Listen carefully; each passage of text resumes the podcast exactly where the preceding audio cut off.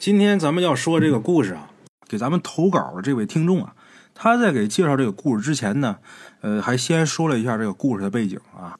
话说在上个世纪五十年代刚解放的时候，鬼友他爷爷奶奶还有三爷爷一起住在祖上留下来的三间半房里边啊。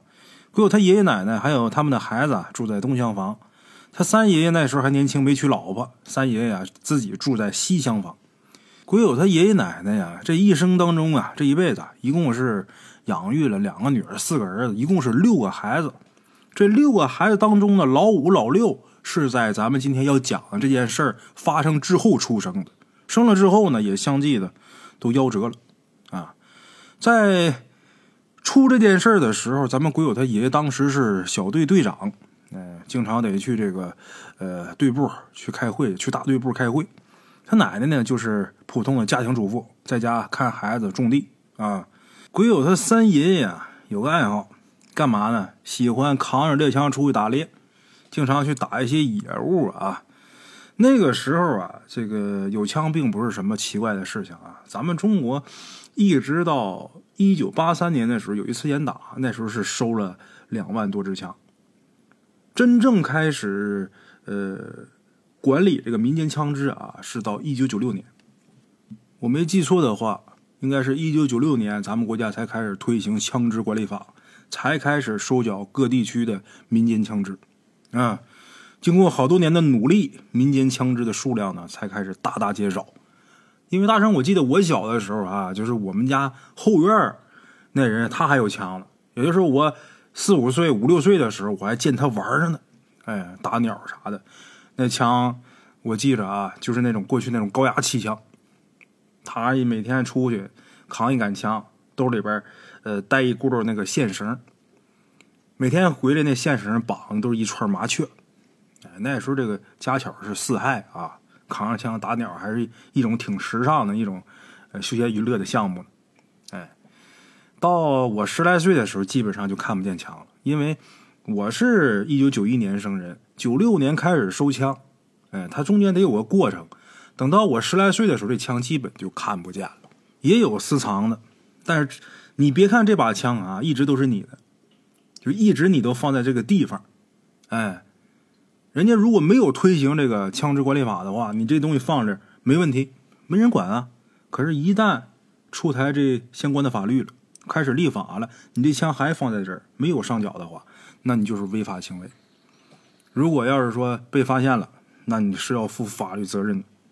嗯，当时民间这些枪支的持有者啊，多数都是一些呃，比如我知道的啊，像农村，当时这种民间枪支啊存在的量比较大。那农村的这些枪持有人都是一些老农啊，当时的老农这个文化程度都不高，所以他们的这个法律意识啊，呃都不强啊。就是虽然说收，但是有好多藏的。最后有被举报的，有被发现的，哎呀，又是罚钱，又是，呃，蹲巴黎子的，这种事儿都有，啊，像五十年代的时候，那个时候民间有枪很正常，啊，归有他三爷爷，特别喜欢扛枪打猎。话说有这么一天下午，啊，是一个夏天的午后啊，鬼友他奶奶呢就看见一条大长虫，在自己家院子后边那棵槐树上盘着。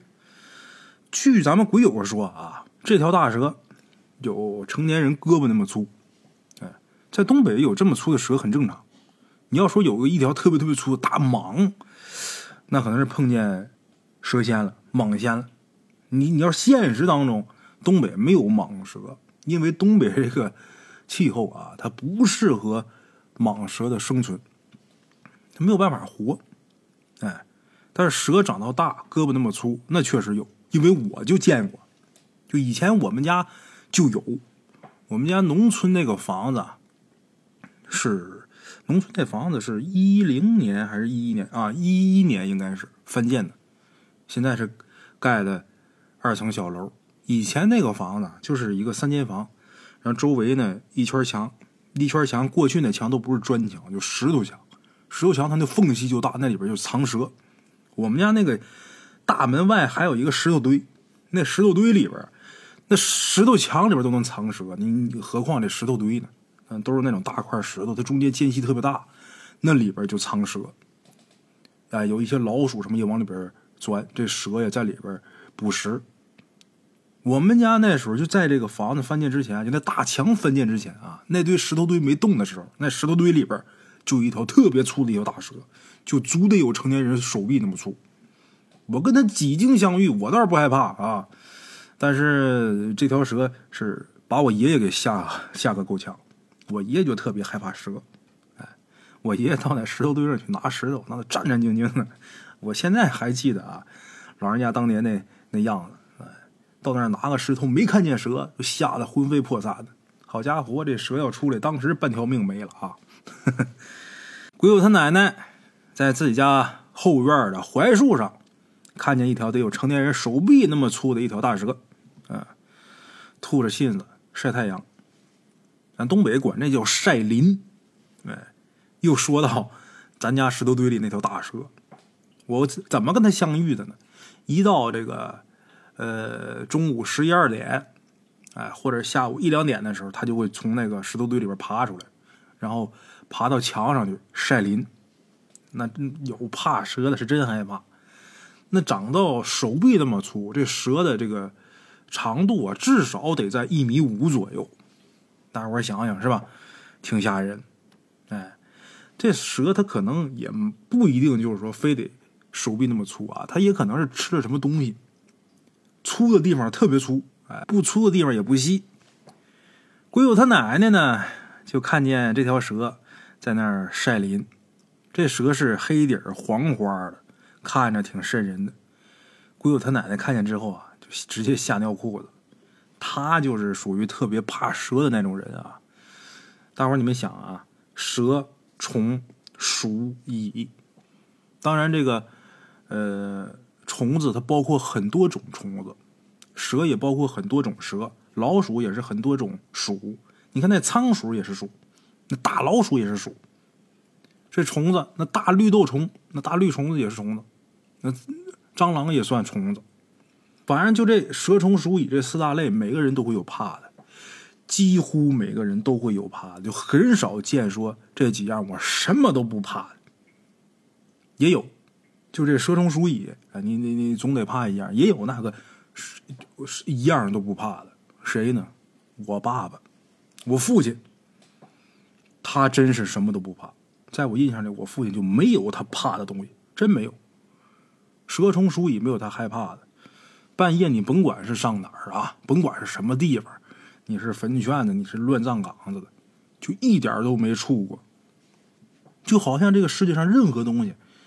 跟他都没有关系似的，一点儿不知道害怕。但是大多数人，最起码得有百分之八九十的人啊，蛇虫鼠蚁这四样必然会害怕一样。哎，鬼友他奶奶应该就是属于比较怕蛇那种的，所以一看见这蛇呀，直接吓尿裤子啊，害怕。因为这个槐树啊，离他们家这个房子这后窗户啊很近，你夏天天热得开窗户啊。要不然的话，那屋里也受不了。开窗户，家里边屋里有小孩你说这蛇要是爬进来伤着孩子，那多吓人呢！这属于是潜在的威胁。恰巧呢，就这时候啊，鬼友他三爷爷正好回来，就看见自己嫂子挺害怕的。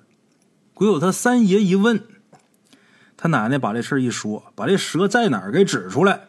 他三爷呀，扛着枪过去，照这蛇咣当就是一枪。没打死，那肉给打烂了，但是没打死。那蛇那东西不那么容易就死。那蛇你把它脑袋砍掉，那脑袋还活着。哎，都说打蛇打七寸，哎，得找那个要害去打，要不然你打其他地方打不死。这三爷爷咣当这一枪，这蛇没死，没打死也没没掉下来，怎么办呢？鬼友他三爷爷就把那蛇盘的那树枝给砍下来了，把这蛇给弄下来了。弄下来之后啊，据咱们鬼友说。这一条蛇呀，就把一个土篮子就给装满了。就这一条蛇，它这身子就把一个土篮子给装满了。这土篮子，反正东北的老铁和北方的朋友应该能知道，嗯，就那种藤条编的那种手拎的筐，嗯，这一条蛇把那整个一个土篮子给装满，大伙想想这蛇得有多大？反正肯定是不小。鬼友他奶奶一看把这蛇弄下来了，就告诉鬼友他这个三爷爷说你赶紧把它弄出去埋了吧。鬼友他三爷爷不干呐，他就喜欢打野物，打野物干嘛呀？为了吃。那你说这玩意儿到他手里边，他能舍得埋吗？舍不得呀。告诉鬼友他奶奶说：“哎呦，这玩意儿才好呢，这玩意儿熬蛇羹，相当好喝了。这蛇肉啊，特别好吃。也是，过去那个贫困年代啊，能吃着一口肉，属实也不容易。就这么的，鬼友他三爷爷呀，就招呼家里边咱们鬼友的大姑，哎，就也就是鬼友他三爷的侄女，找他来过来帮忙，来处理这条蛇，收拾蛇，就跟吃鱼似的。吃之前你得宰杀呀，你得把内脏什么掏出去，是不是？鳞得弄掉。吃蛇也是，你得把这蛇皮扒了呀，把里边那些东西弄干净啊，得收拾这条蛇。为什么叫咱们鬼友他大姑呢？因为咱们鬼友他大姑啊，当时啊，他岁数比较大，啊，这三叔一叫就过来帮忙了。据鬼友他奶奶回忆啊，那条蛇当时还没死透呢。鬼友他三爷爷把这条蛇脑袋。用钉子给钉在门板上，然后拿刀沿着这个蛇的脖子那位置啊划开一圈，然后往下扒皮。这蛇没死透，等于活剥。哎，这蛇胆取出来，打算给咱们鬼友他爷爷补身子。这蛇信子直接就拽下来扔一边。那一幕，咱们鬼友他奶奶回忆啊，说当时他真不敢看，太残忍了。鬼友他大姑胆儿大，上前给他这三叔帮忙。又是洗蛇肉，又是帮着剁块儿。据说这个蛇肚子里边还有看着好像是没成型的蛇蛋。然后咱们鬼友的三叔啊，这个人物关系大伙儿也闹清楚啊。这是咱们鬼友的三叔，就是扒蛇的咱们鬼友的三爷爷的小侄子。哎，他那个大侄女不是帮着收拾蛇肉吗？咱们鬼友这个三叔当时还小，就他这个侄儿啊。杀蛇那三爷的侄子，他这侄儿当时啊五岁左右，在旁边帮忙给烧火，等于是鬼友他三爷爷，还有鬼友他大姑和鬼友的三叔这仨人在处理这条蛇，弄这蛇肉。后来这蛇弄好之后，咱们鬼友他奶奶他们也吃了。据咱们鬼友他奶奶回忆啊，就说那肉不好吃，肉比较硬，咬起来吧。有点像鱼肉，但是有土腥味儿。哎，鬼友他爷爷从打小队回来之后，听说这事儿之后啊，脸色都变了，给自己这弟弟，也就是鬼友他三爷，还有鬼友他奶奶一顿训啊，还怪鬼友他奶奶，你怎么没劝劝老三呢？那蛇长那么大，那指定是有些气候啊。你哪能说说吃就给吃了呀？那蛇肉啊，鬼友他爷爷一口没碰，然后还赶忙给老祖宗啊上香，干嘛呢？求老祖宗保佑，可别出事儿。哎，鬼友他爷爷挺迷信个人啊，可是当天晚上就盼着别出事儿。这当天晚上，鬼友他三爷爷就开始发羊癫疯，开始咬自己嘴唇，口吐白沫，开始抽搐。鬼友他奶奶也是头昏眼花，高烧不退，这人都烧起不来床了。鬼友他爷爷赶紧套上马车，把自己媳妇和自己弟弟这叔嫂二人赶紧往镇上医院送。到了医院之后，鬼友他奶奶打针是救过来了，这烧呢也退了，但是这人呢还是昏迷。鬼友他三爷爷呢比较严重，这舌头咬掉一块说话基本功能丧失了。这羊癫疯到医院也没治好，还是一直抽，不见好。鬼友他爷爷先把自己媳妇先送回家，自己媳妇轻啊，先送回家，然后又找村里边比较有名的一个看事的老太太啊。那时候还没破除封建迷信呢，那时候还能弄呢。哎，找这老太太求人家给帮帮忙，给看看到底怎么回事，是不是那蛇找上来了？如果是的话，能不能给我这三兄弟留个活口？看事这老太太呢？也没墨迹，直接就告诉一脸愁容的鬼友他爷爷，就说那蛇成气候了，不是普通的蛇，哎，而且这条蛇跟你们家缘分还很深，你们家的保家仙。你说你把人家给吃了，何况人家肚里边还有蛇蛋，人家可能就这么放手吗？鬼友他爷爷再三祈求，就说该报的仇已经都报了，鬼友他三爷已经不能说话了，说能不能给他留口气，让他活着呀？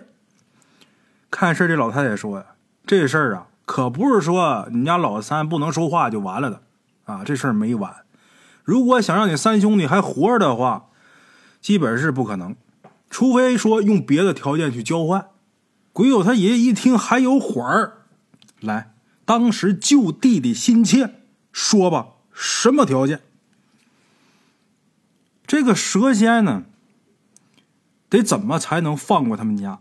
这交换条件是什么？这看事老太太说呀：“你们家呀，家族祖上积德，一辈儿一辈儿接下来的福报，以后肯定是要出当大官的人。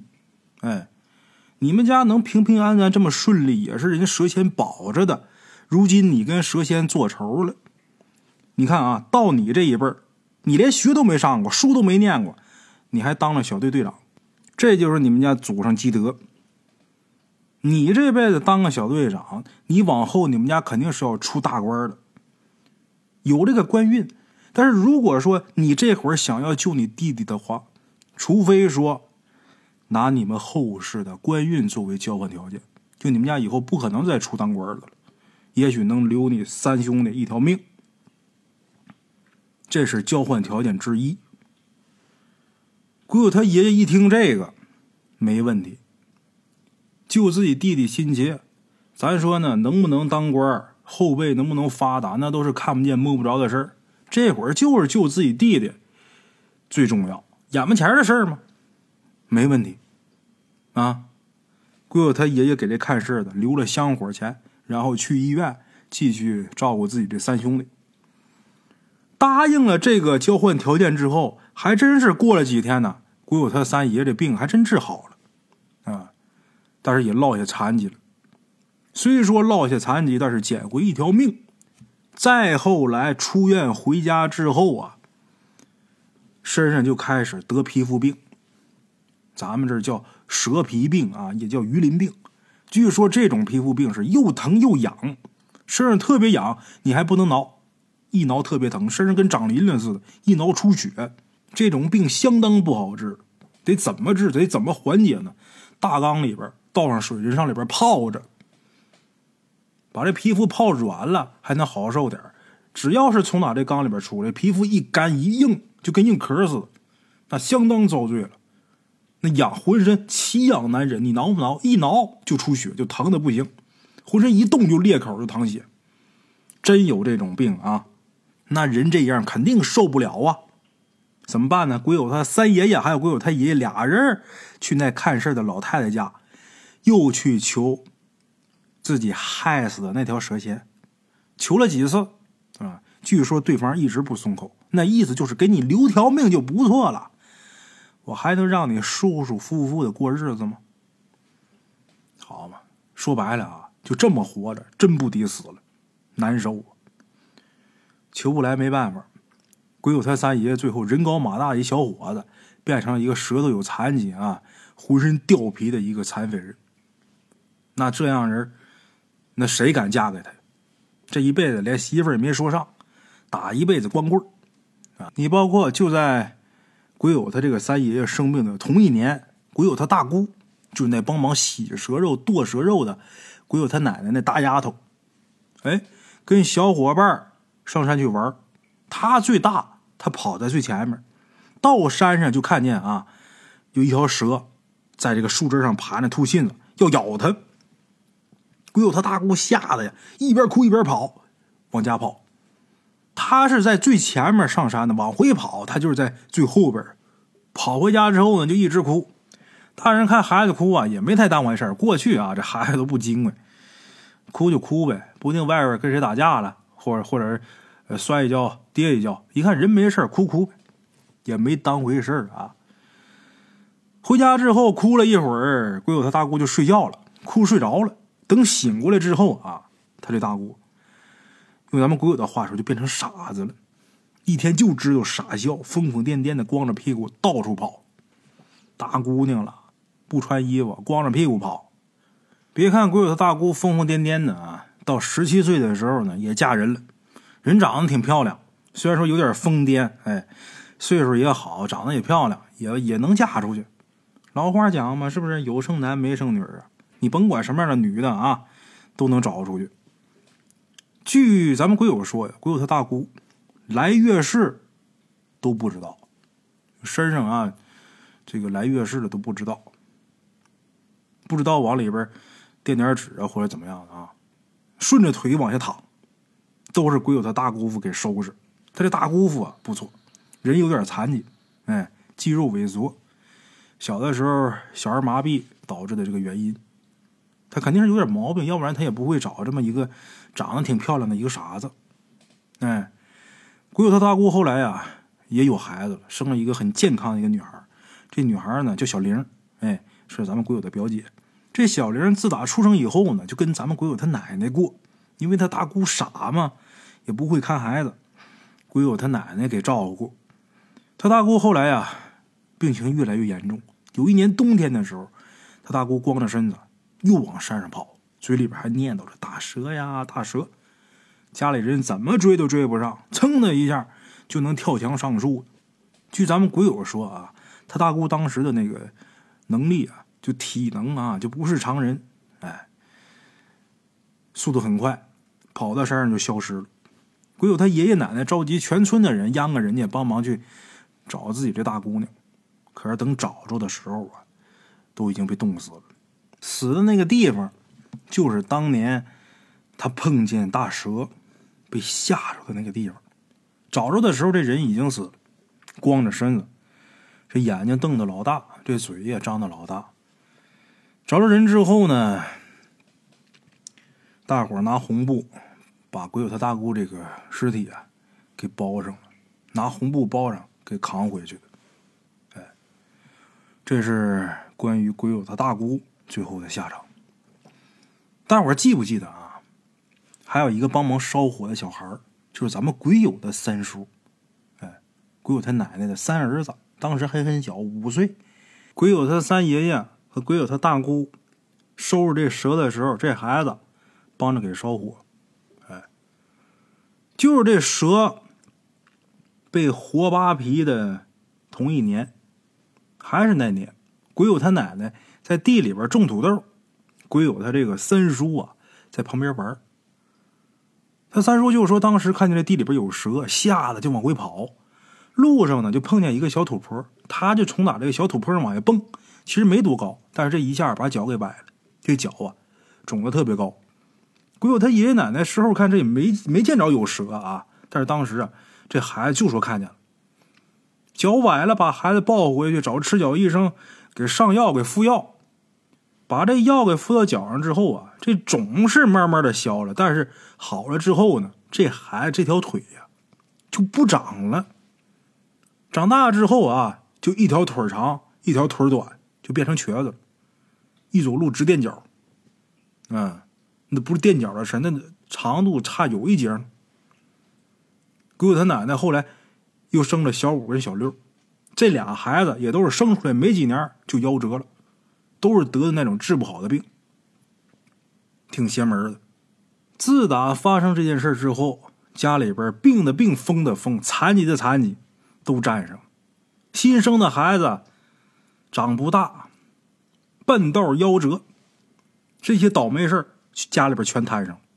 咱回过头来再说说鬼友他大姑生的那孩子。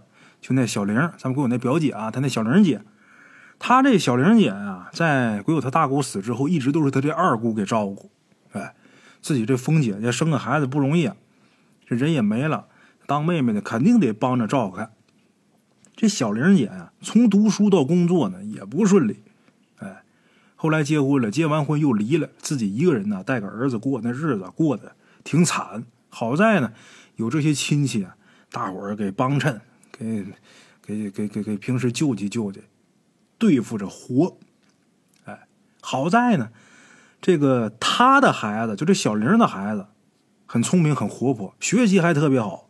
但是这小玲的身体啊不行，他这身体一直都是病病殃殃的，不是这儿疼就是那儿疼。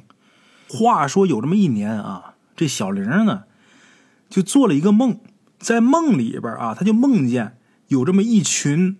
身披白衣服，拄着拐杖，长着特别长的脸，这脸长得很奇怪的一群怪物，排成一大排，找他谈话，干嘛呢？让他出马看事你要是出马的话，你们家就什么都好。哎，你身上的病也没有。